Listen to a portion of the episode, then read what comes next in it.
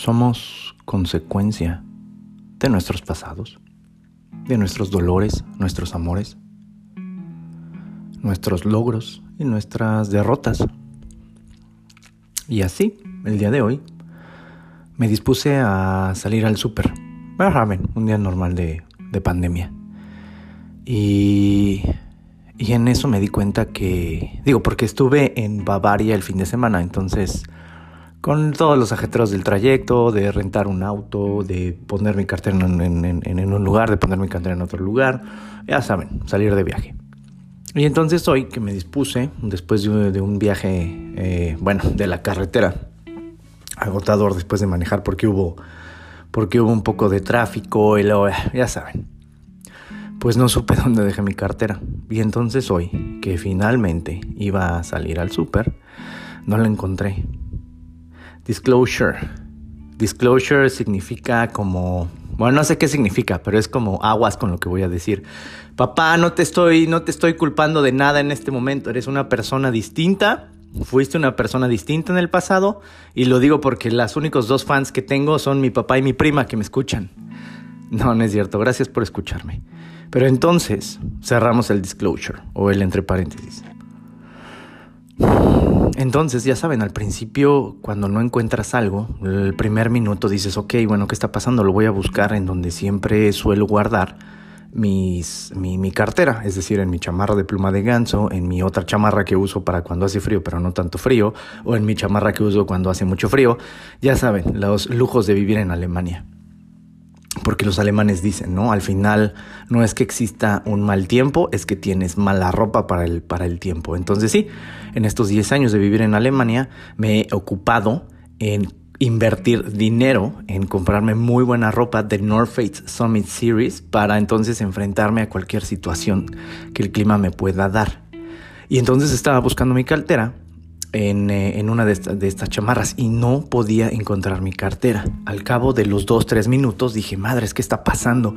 Y observé, entendí y sentí que mi nivel de ansiedad empezó a subir muchísimo. Y ahí fue donde les platico en este miércoles de psicología que en el que como cada miércoles vamos a poner al psicólogo Orlando León en medio de cualquier situación urbana para que, haciendo conciencia de lo que está pasando, ustedes se puedan... No es que deban de o existe una regla para todo, sino también como mero acto de awareness, como mero acto de darse cuenta de lo que están haciendo, puedan también observar, como el ojo del observador, el tercer ojo del observador, puedan observar en su situación qué está pasando para entonces tener una respuesta que los haga sentir más en paz o más en calma. Entonces, al cabo de cinco minutos empecé a experimentar una situación de estrés y ansiedad. Lo interesante de esta situación fue que, como ya sabes y como, como ya lo hemos discutido en otros, en otros programas, primero generas una emoción y esta, y esta emoción genera o empuja pensamientos en tu cabeza que te hacen regresar a ese evento del pasado que te causó una situación de trauma para entonces reaccionar de la manera en la cual reaccionaron tus figuras de autoridad. Porque esa situación te genera un sentimiento de seguridad. Y entonces así, en el momento en que no encontraba mi cartera, mi cuerpo, mi mente, mis emociones me empezaron a llevar a cuando yo era muy pequeño y mi papá cada vez que perdía algo se enojaba muchísimo porque le daba muchísima ansiedad. La verdad no sé, de seguro después de escuchar este audio me va a decir, pero no sé si fue porque le, generaba ansiedad o porque para él significaba algo o en él lo que estaba pasando, el que perder ese objeto, algo en él se sentía estresado o no sé. Pero lo que uno percibía de, niño es que por gracias a la gracias a la existencia de mí como hijo, entonces mi papá se había enojado y gracias a mi culpa, mi papá había perdido algo que le causaba un dolor y por ende se enojaba conmigo, pero más bien se enojaba con él mismo, pero me lo proyectaba y me lo expresaba con situaciones y acciones agresivas para entonces yo sentirme mal y generar miedo. Ojo, No sé qué era lo que estaba sintiendo mi papá, pero cuando una persona es menor, usualmente los niños piensan que lo que le está pasando al papá y a la mamá es porque ellos están haciendo algo. Me voy explicando para todos aquellos que son nuevos papás. Ojo en el momento, ya sé que es difícil que 24 horas del día estés aware de lo que pasa con tus hijos, pero también tengan, por favor, eh, esa, ese ownership, ese tomar responsabilidad de sus actos, porque al final del día los hijos, sean un dolor de huevos o no, siempre van a absorber lo que está pasando con los papás. Y al final se vuelve un círculo de dolor en donde cuando yo estoy sintiendo una, un, un, o cuando estoy enfrentado en una situación de ansiedad, voy a reaccionar de igual manera a como mis papás reaccionaron en el pasado. Y entonces si mi papá era una persona sumamente agresiva, cuando yo esté en una situación que me genere estrés o dolor, voy a reaccionar en un 100% a como mis papás reaccionaron en el pasado para generar en mí una situación de estabilidad emocional ante una situación real que es profundamente volátil. Espero me hayan explicado porque es una definición bien chingona de lo que está pasando. Y entonces así, y solo así, cuando pasan los minutos y veo que mi cartera no está, en mi mente surgen recuerdos de mi papá siendo agresivo. Y entonces yo voy sintiendo esa angustia y, empiezo a localizar y a sentir. Y peor aún, me empiezo a hablar a como mi papá me hablaba cuando perdía las llaves o cuando pasaba una situación fuerte, cuando perdía algo. Ojo, esta situación yo la he controlado, ya hace mucho tiempo que no pierdo algo, pero me llamó mucho la atención en este momento que en el momento en el que mi objeto, el cual yo estaba buscando, que en este momento era mi cartera, y como no aparecía, en ese momento la agresividad que estaba escondida en mi interior empezó a salir. Y como niño empecé a introyectar todos esos juicios de, valor que mi papá me proporcionaba para yo sentirme todavía más mal de haber perdido algo. Y en ese momento respiré. Y ahí, mis magníficos, es donde entra el proceso de estar consciente. Y entonces la pregunta de hoy, mis queridos cracks, mis magníficos, es, ¿cuáles son los mecanismos de defensa, los diálogos internos que ustedes van introyectando durante toda su vida para que en una situación de crisis esos mecanismos los lleven a vivir una situación similar y peor aún, los lleven a reaccionar como sus figuras de autoridad reaccionaron en el pasado.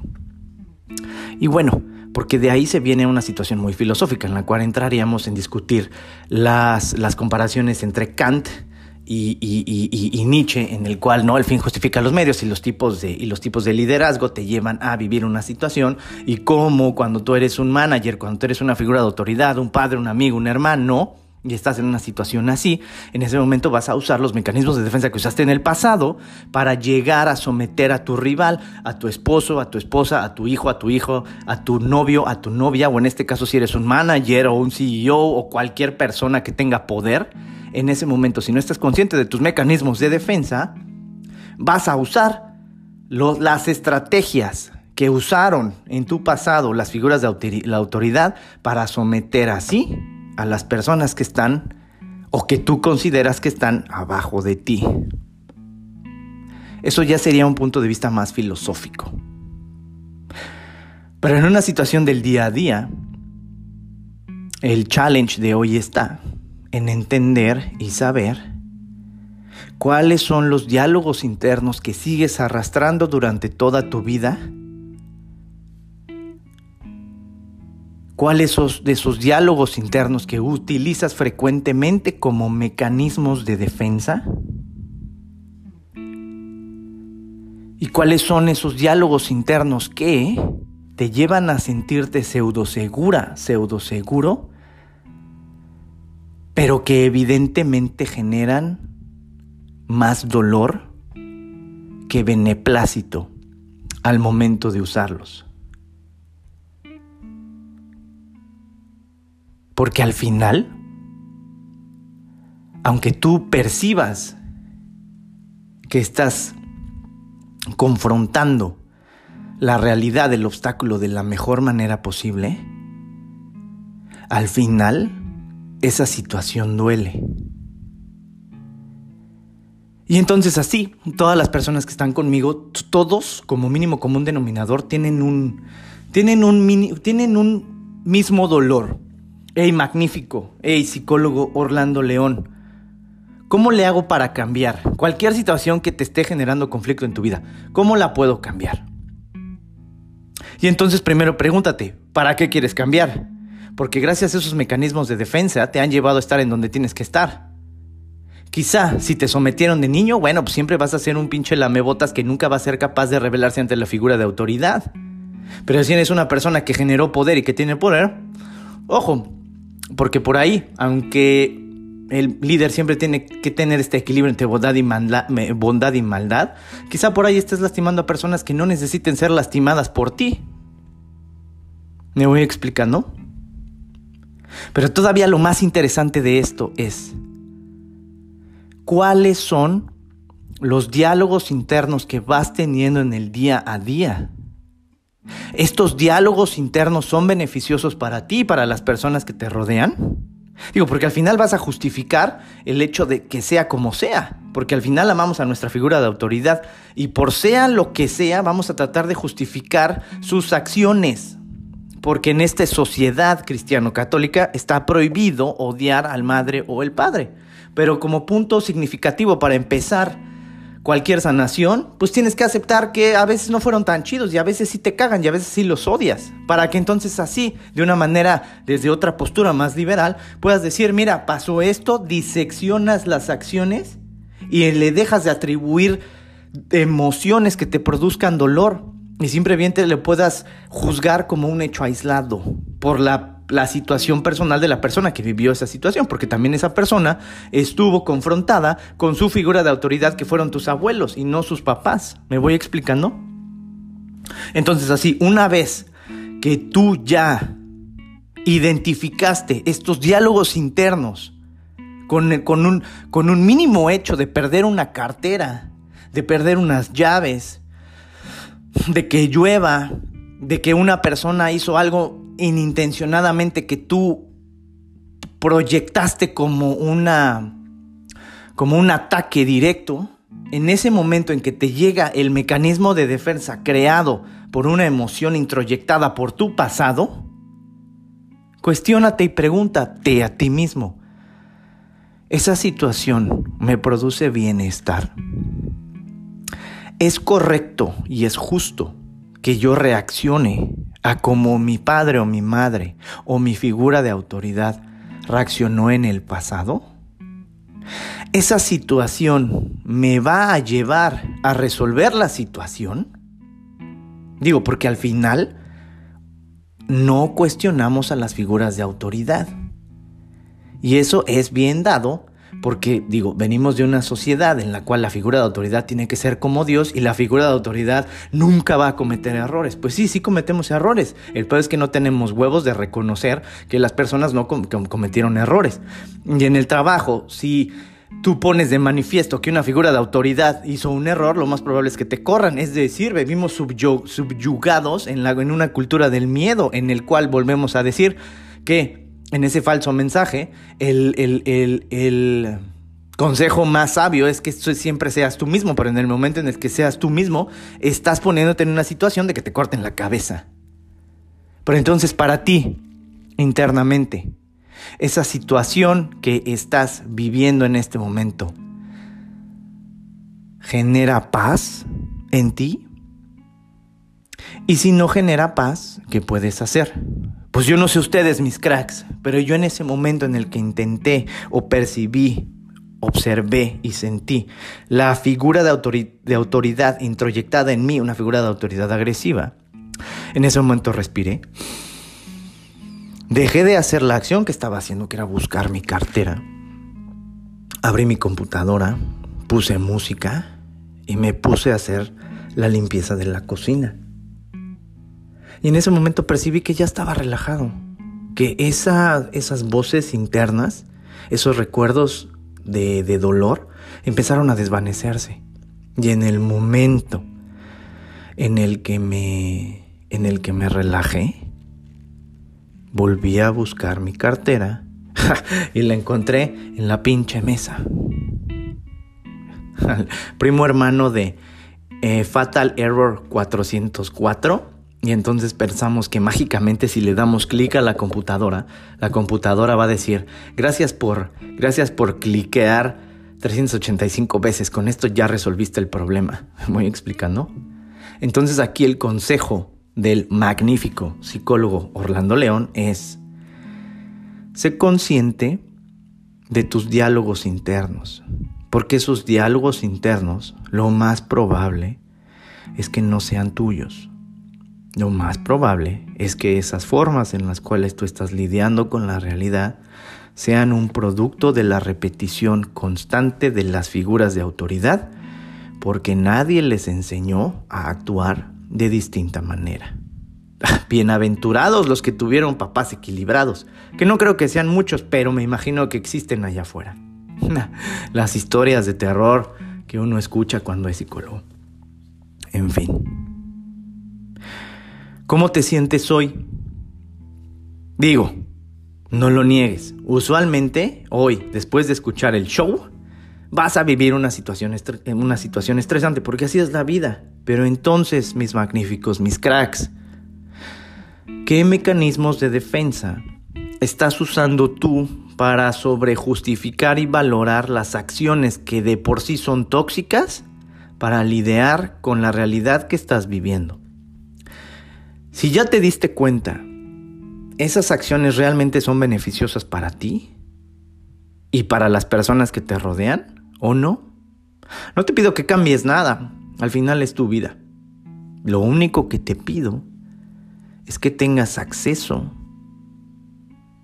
al ser más consciente de tu realidad.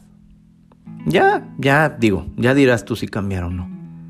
Pero la tarea de esta semana es que seas más consciente de tu realidad. Porque si no lo eres, quizá, quizá ya lo eres. Quizá tú ya eres esa persona tóxica que, gracias a un mecanismo de defensa, es profundamente injusto hacia ti mismo y hacia las personas que te rodean.